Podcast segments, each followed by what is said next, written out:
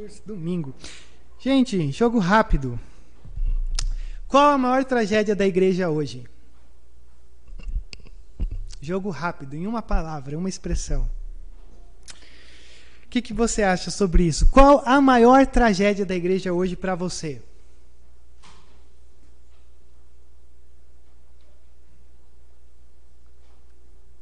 Ah, vai falar que ninguém gosta de falar aqui nas coisas agora. Dureza, boa. O que mais? Não tem certo e errado, tá? Eu vou caminhar por uma linha, mas então não se preocupe. Não é aquela coisa que depois, nossa, o pastor falou completamente contrário do que eu achei. Não. A sua perspectiva, a sua percepção. O que, que talvez você diria para a gente que você considera a maior tragédia da igreja hoje? Esfriamento do espírito, endurecimento, esfriamento. Mais alguma? Peguei de surpresa. Eu acho que, na verdade, considerando tudo isso que vocês disseram, que vocês guardaram para vocês, mas talvez você possa estar pensando ao longo da semana sobre isso, eu diria talvez que a maior tragédia da igreja hoje é quando a gente perde, perde de vista o poder de Deus. Talvez eu compartilhe e diga para vocês hoje que a maior tragédia que pode acontecer nas nossas vidas é quando, na verdade, a gente perde essa crença de um Deus que pode realizar atos extraordinários no nosso meio.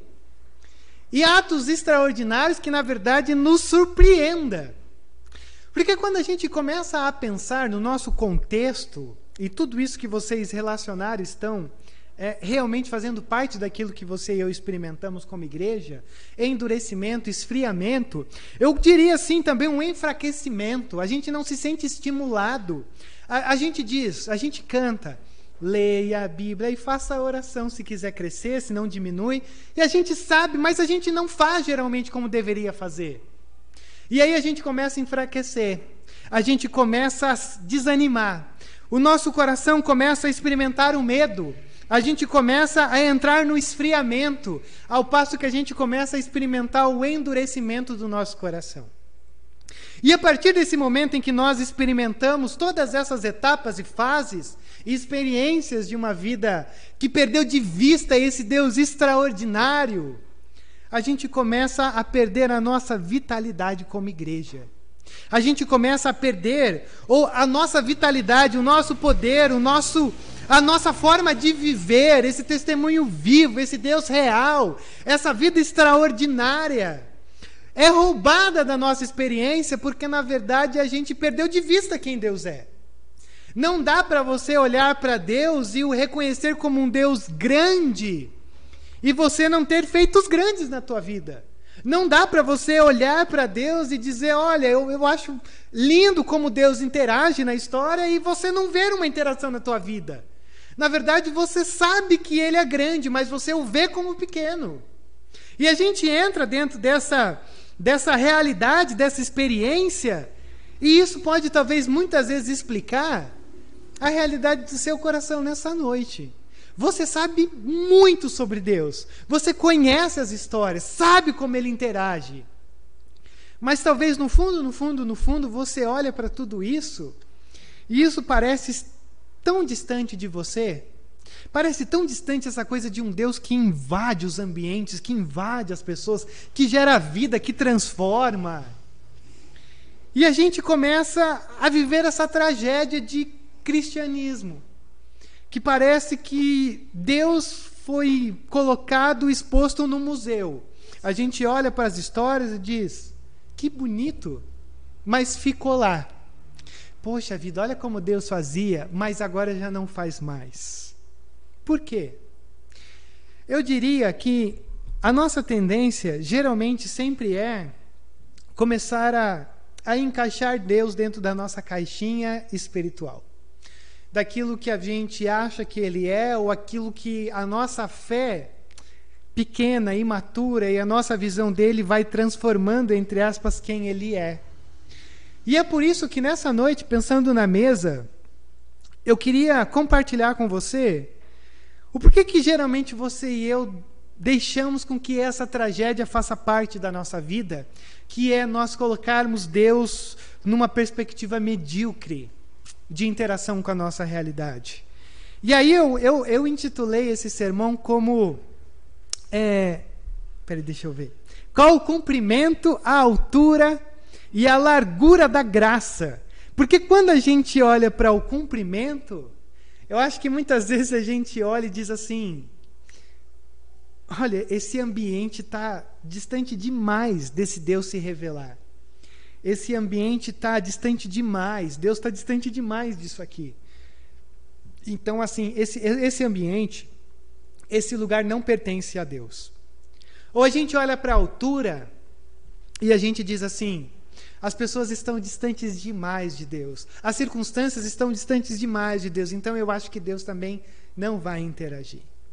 Mas também a gente olha a largura, e a gente começa a olhar para a largura e a gente diz: as pessoas são complicadas demais para Deus interagir a gente começa a distanciar Deus da nossa vida comum. A gente começa a olhar para um Deus, não um Deus Pai, mas um Deus que está distante, distante de nós e que não interage com aquilo que a gente vive. Por que, que eu estou falando isso para você? Porque eu quero considerar com vocês nessa noite lá o Evangelho em segundo Josué, no capítulo 2. Segundo Josué, não, que não tem um segundo. Josué, capítulo 2 que é o texto que vai nos falar sobre uma história que, sinceramente, vai nos apresentar o comprimento, a largura e a altura da graça de Deus e de como ela é possível de ser experimentada na nossa vida quando você e eu temos uma simples coisinha chamada fé. Então, o texto é grande. Eu, eu não vou ler o texto antes para você. Mas eu quero contar essa história. Aliás, até para saber, é, será que algumas crianças estão com o desenho? As crianças não? Ah, estão? Mas estão desenhando? Não. Sim ou não? ah, tá. Como é que eles desenharam sem eu falar qual era o desenho? Ah, então não tem problema. Bom, na próxima dá uma segurada aí. Até o Júlio está desenhando. Ah, então tá bom. Rapaz, se a criançada ou se os pais já olharam o negócio e já definiram o desenho, isso aqui é inteligência demais para, esse pastor aqui. E o que, que acontece? Uh, ser forte e corajoso, ok. Josué se apoia nessa coisa de olhar para as pessoas e dizer: Ó, vamos nos apoiar, vamos confiar e vamos cruzar o Jordão para caminhar rumo à terra que o Senhor nos prometeu. O nosso texto do capítulo 2, ele vai nos falar que Josué ele reúne dois espias. Josué pega ali dois espias que estão entre o povo, e é até interessante porque da última vez, a gente diz 40 anos, mas geralmente é 38 anos antes. Você teve os 12 espias que entraram na terra para espiar, obviamente, a terra, para dizer, para trazer um feedback para Moisés e os líderes, dizer, olha, podemos entrar na terra porque a terra é, tem gigantes, mas a terra mana leite e mel. O Senhor nos deu a terra, então vamos para cima. Mas aí, se você conhece a história, o que, que acontece? Dez chegam, dos, dez, dos doze espias, dez chegam dizendo assim: Moisés do céu, não vai dar. Assim, a gente é como um gafanhoto, eles são gigantes.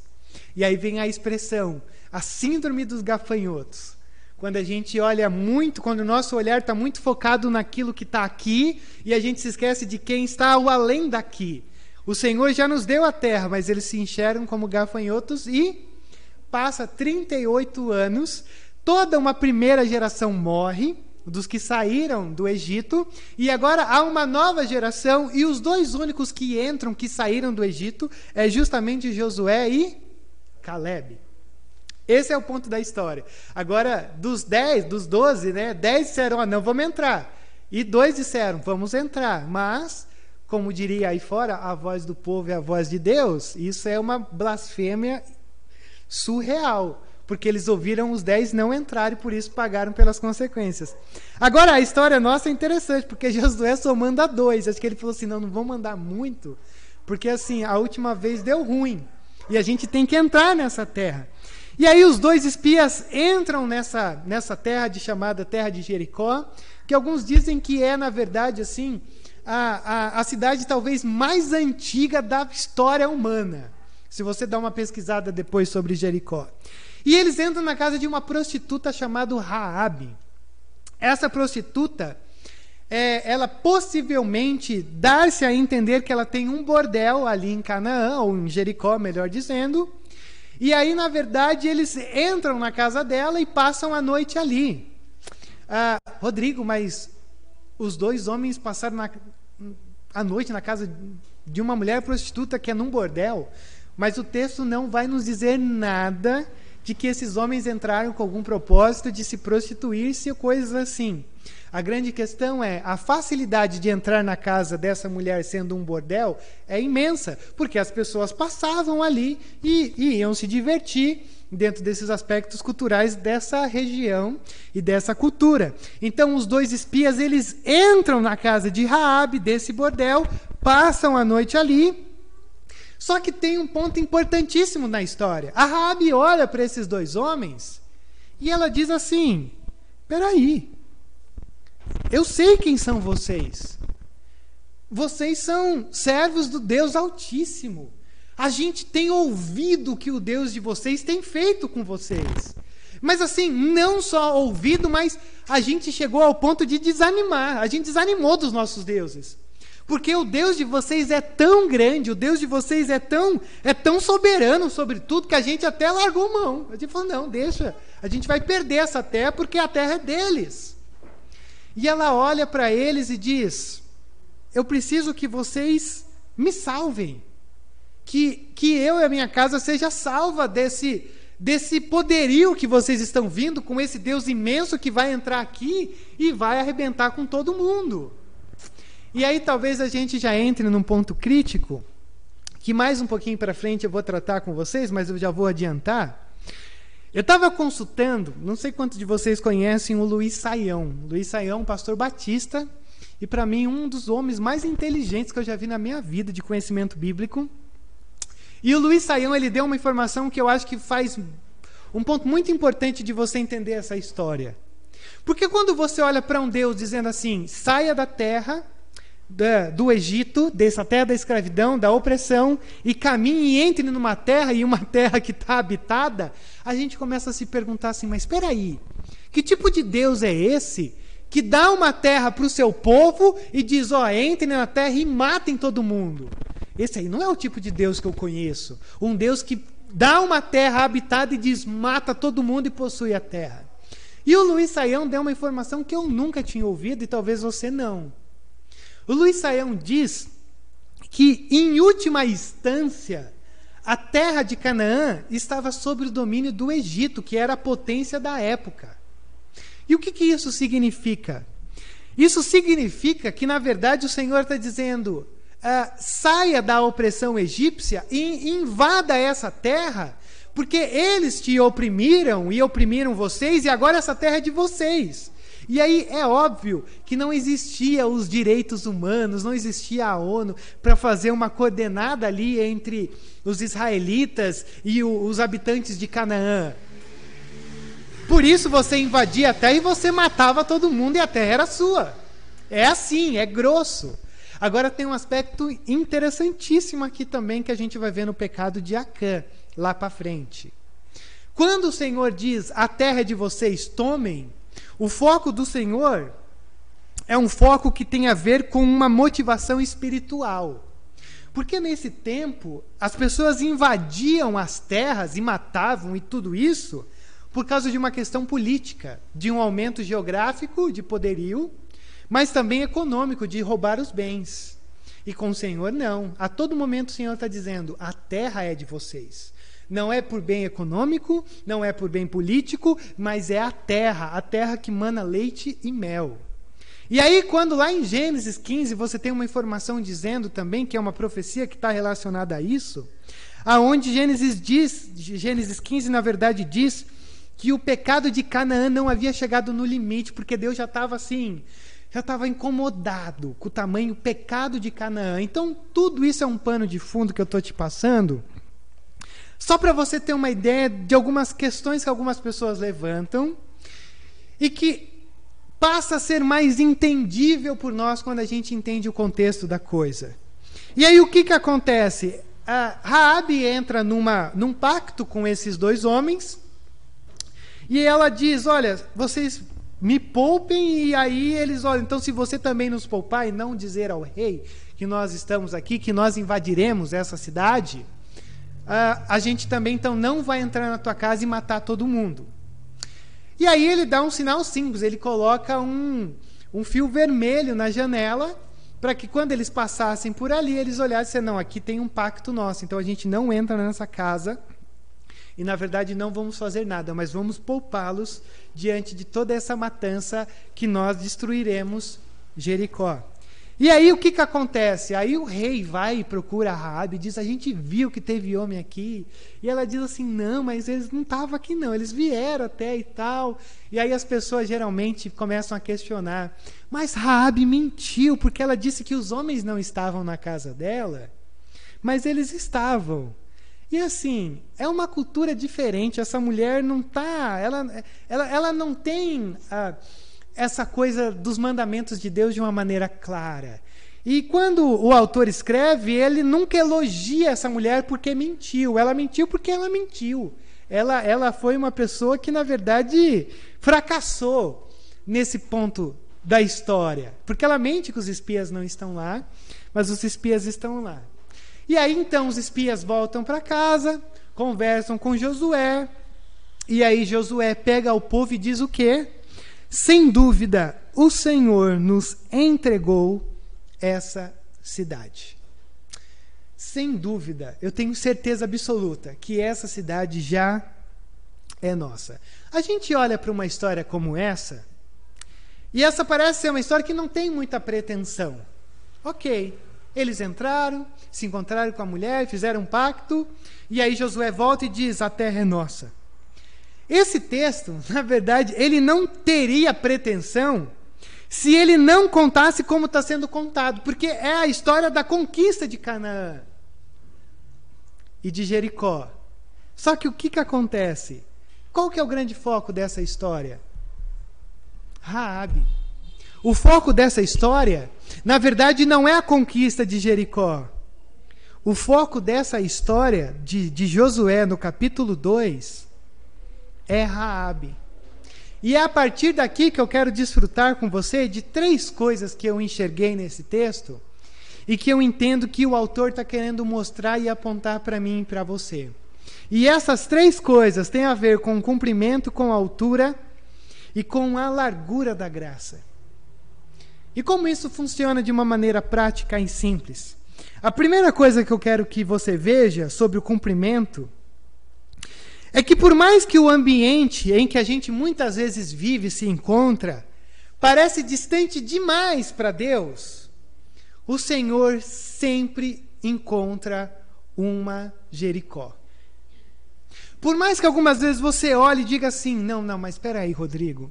É, eu, eu acredito nesse Deus, eu acredito nas coisas que ele faz, eu acredito no que ele é, no que ele é capaz de fazer, mas assim, é que você não conhece o ambiente em que eu estou.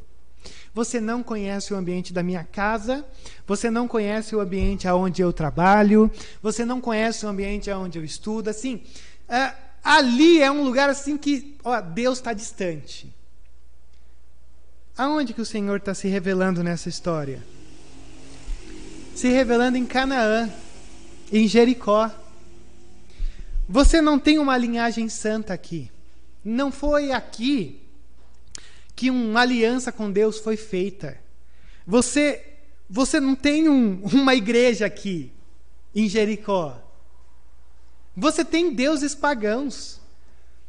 Você tem uma cultura aonde as pessoas elas sexualizam a religião porque elas entendem, elas olham para o sexo como uma forma de se achegar a Deus ou aos deuses que eles criam.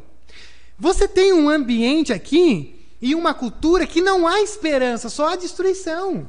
E quando a gente olha para essa Jericó, a gente começa a perceber assim: ah, peraí, esse ambiente não é um ambiente pro, provável para a graça de Deus se manifestar. E a gente olha para essa história e Josué olha para a gente e diz: engano teu. Engano teu muitas vezes achar que você pode achar onde Deus pode atuar ou não. Engano teu achar que existe um lugar que é difícil demais para Deus interagir. Engano teu, sabe por quê? O que, que é a casa de Raabe? Deixa eu ver se você está esperto. O que, que é a casa de Raabe? É um prostíbulo. É um lugar aonde os homens vão e passam. Olha só que coisa maluca que a gente tem aqui. Aonde que a mensagem desse Deus está sendo proclamada? Dentro de um bordel, de uma cidade completamente paganizada. Alguns passavam ali, a gente imagina e dizia assim: oh, você ficou, você viu, ficou sabendo o que aconteceu? Tem um pessoal lá que saiu do, do deserto, que estão andando no deserto, que saíram do Egito. Deus, o Deus deles abriu o mar. E aí passava um viajante, e o outro falava para o outro, e aí de repente Raabe, que possivelmente era uma cafetina ali do seu bordel, começa a ouvir essa história e dizer assim: Mas peraí, que Deus é esse que abre o mar? Que Deus é esse que manda pão do céu? Dentro de um ambiente completamente hostil e completamente impuro, as boas notícias de Deus estão sendo anunciadas. Não sei se isso faz sentido para você, mas você já parou para imaginar o quão longe e o quão impactante um testemunho de Deus pode ir? Uma coisa do deserto está sendo comentado dentro de um bordel e uma mulher ali está ouvindo e está começando a. Peraí, esse Deus está começando a me interessar. Saiba de uma coisa muito simples. Não existe ambiente em que Deus olhe e diga: aqui é sujo demais para mim. Olha, vocês são difíceis demais para mim não existe. Porque a graça, ela não é limitada pelo mais complexo ambiente, clima e cultura que você e eu vivemos. Por isso que quando a gente olha para o cumprimento da graça, a gente percebe que por mais que as nossas culturas e os nossos ambientes possam parecer completamente aversos a uma intervenção de Deus, a graça pode reinar nos maiores ambientes mais obscuros que você pode imaginar. E a segunda coisa que eu olho aqui, pensando nessa altura da graça, é que as pessoas muitas vezes parecem ocupadas demais para Deus. Talvez você se encontre com algumas pessoas que você diz assim: Puxa vida, eu queria tanto que tal pessoa assim tivesse o coração quebrado, mas assim, quebrado e quebrantado mesmo, tivesse um encontro com Deus, que tivesse um Deus que interagisse com, com, com ela, com ele, que mudasse, que transformasse. Ou você às vezes olha para você mesmo e diz: Poxa vida, eu queria tanto que o meu coração fosse um coração que fosse quebrantado da maneira que deveria ser. E aí a gente olha para esse texto e a gente olha para quem está sendo o alvo da graça de Deus. Não é apenas alguém que é dona de um bordel, minha possível cafetina. Mas é alguém que está vivendo numa cultura e numa condição que é pior, mais banal do que a cultura em que, ele tá, que ela está vivendo. Por quê? Uh, se, a, se o sexo era uma forma de adoração aos deuses, você imagine o que era você ser uma prostituta, ter um bordel, num lugar, num ambiente, numa cultura onde o sexo fazia parte dessa coisa mística e espiritual. Essa mulher chamada Raabe, ela é assim, é, é quase vive na subsistência de Jericó. Porque o sexo era comum e era normal, até mesmo nos templos. E essa mulher tem um prostíbulo, então não faz sentido. Essa mulher vive completamente à margem da sociedade. E aí a gente olha, existem algumas pessoas que você diz, não, mas espera aí. Não, tem gente que, olha, não tem como. Olha a Raabe. É um exemplo sobre isso. E ela está ouvindo o quê? Os frequentadores do seu bordel falando sobre esse Deus. E quando essa mulher olha para a história, olha só que coisa fantástica que a gente tem aqui. Olha aí no capítulo 2, no verso 8, ela começa dizendo assim: Antes, antes de os espiões se deitarem, Rabi subiu ao terraço e lhes disse: Eu sei que o Senhor lhes deu essa terra. Ora, poderia passar despercebido essa informação e essa confissão dela. Mas o que, que aconteceu 38 anos antes disso daqui? Uma geração inteira foi morta no deserto porque não acreditaram que a terra seria deles. O que, que uma mulher vivendo num ambiente sujo, com uma vida completamente suja, olha para esses dois espias e diz: Eu sei, eu sei que a terra é de vocês. Sabe que eu fiquei pensando sobre isso? Algumas vezes a gente é tão humilhado por aquilo que a gente classifica como os incrédulos. Porque você já percebeu que existe muitas vezes pessoas que estão fora da igreja e elas acreditam bem mais na graça do que na gente? Porque a gente às vezes olha para alguma circunstância e diz: Não, Senhor, a, até aqui a gente vai, mas eu acho que daqui para lá não. E aí vem gente, às vezes, de fora, que não tem nada a ver com Deus, nada a ver com a igreja, e diz: Não, mas peraí, será que é? E aí dá um tapa na nossa cara dizendo: Eu sei que a terra é de vocês. E às vezes a gente, como igreja, não confia que a terra é nossa. E a gente olha para um texto como esse, uma mulher que é gentia, que só ouviu falar de um Deus, mas um Deus distante. Ela acredita. E o povão, que viu o mar se abrir, que viu o maná do céu, que viu as codornizes, um, um, um povo que viu a rocha da, a água sair da rocha, não acredita. Isso aqui me assusta. Porque Deus muitas vezes olha e diz: tem gente de fora que acredita muito mais do que vocês. Tem gente de fora que está enxergando muito mais do que vocês. E numa cidade que eu já disse para você que deveria ser destruída, porque o Senhor falou: olha, chegou o um momento onde eu não suporto mais a imoralidade desse lugar. Essa mulher, com uma vida completamente imoral, se encontra diante desses espias, se encontra diante dessa graça e eu tenho uma certeza absoluta que ninguém dessas pessoas olharia e diria: alguém aqui vai ser salvo. Por quê? Porque não compreende a altura da graça de Deus. Quem gosta de estipular quem é quem vai ser salvo ou não é religioso. A graça de Deus, ela sempre diz que não existe altura. Não existe não alcance. A graça sempre alcança quem precisa ser alcançado. Mas a terceira e última coisa que eu quero compartilhar com você nesse texto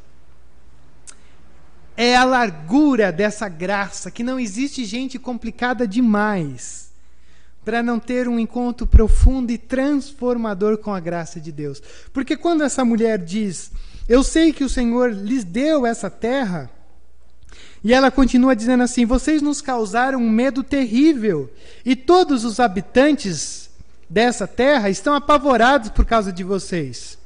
Pois temos ouvido como o Senhor secou as águas do Mar Vermelho perante vocês, quando saíram do Egito, e o que vocês fizeram a leste do Jordão com Senhor e Og, os dois reis amorreus que vocês aniquilaram.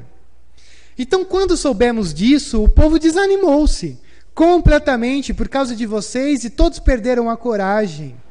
Pois o Senhor, o seu Deus, é Deus em cima nos céus e embaixo na terra. E aí ela diz o quê? Jure-me pelo Senhor, que assim como eu fui bondosa com vocês, vocês também serão bondosos com a minha família e me dei um sinal, um sinal seguro para que nós nos livremos da morte que está para acontecer em Jericó.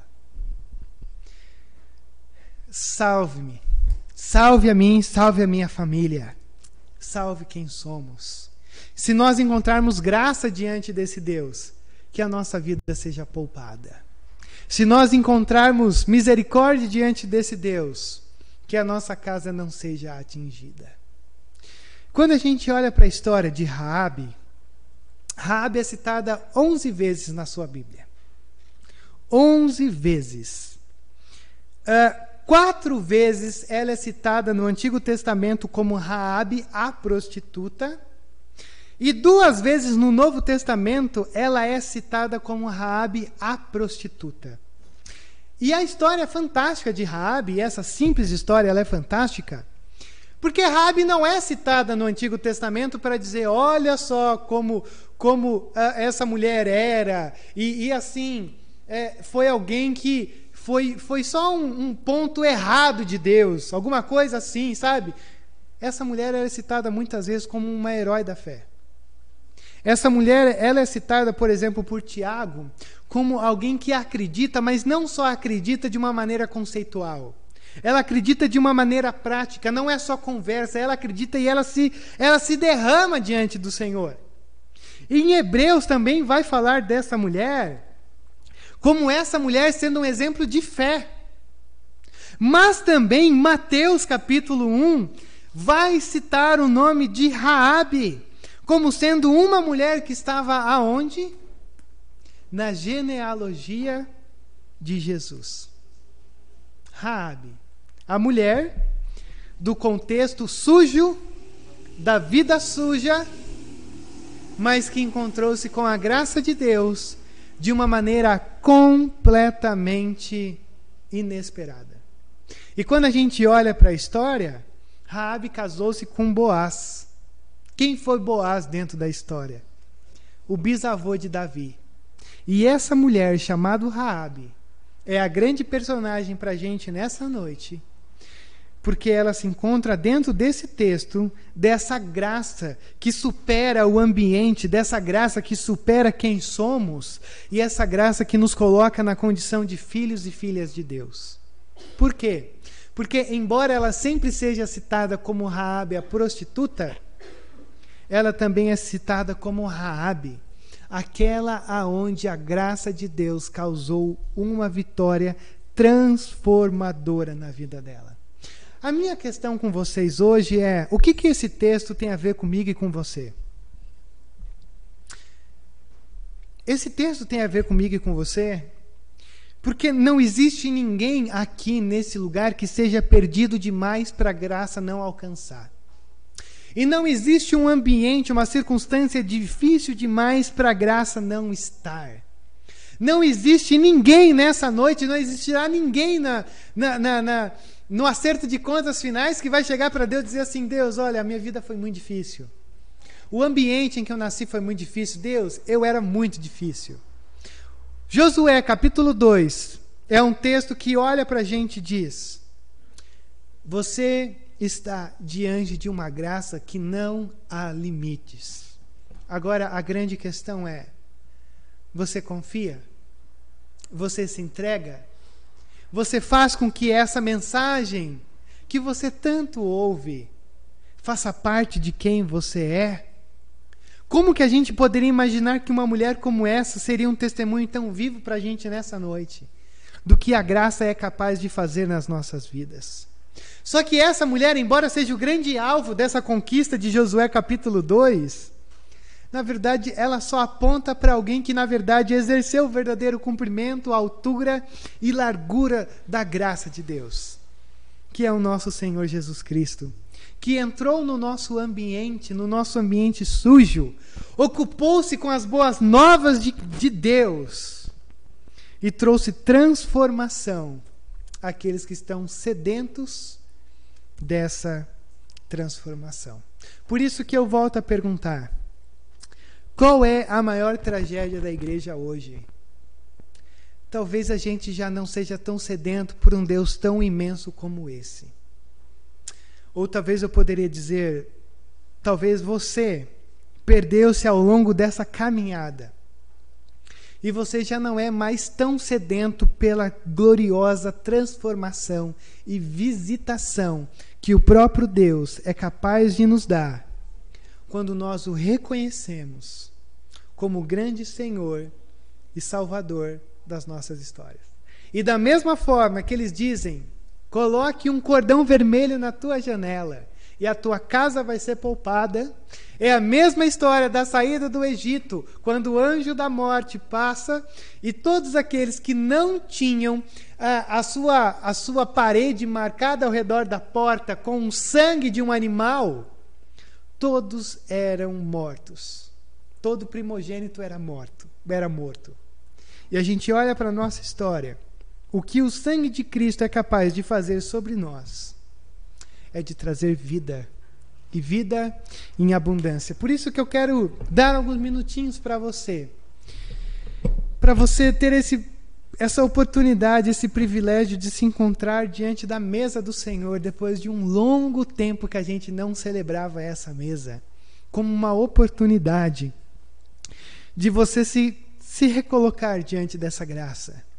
A única coisa que te afasta dela é você mesmo porque não existe ninguém nessa noite aonde a graça já não esteja sendo um alvo para transformar as nossas vidas e as nossas condições.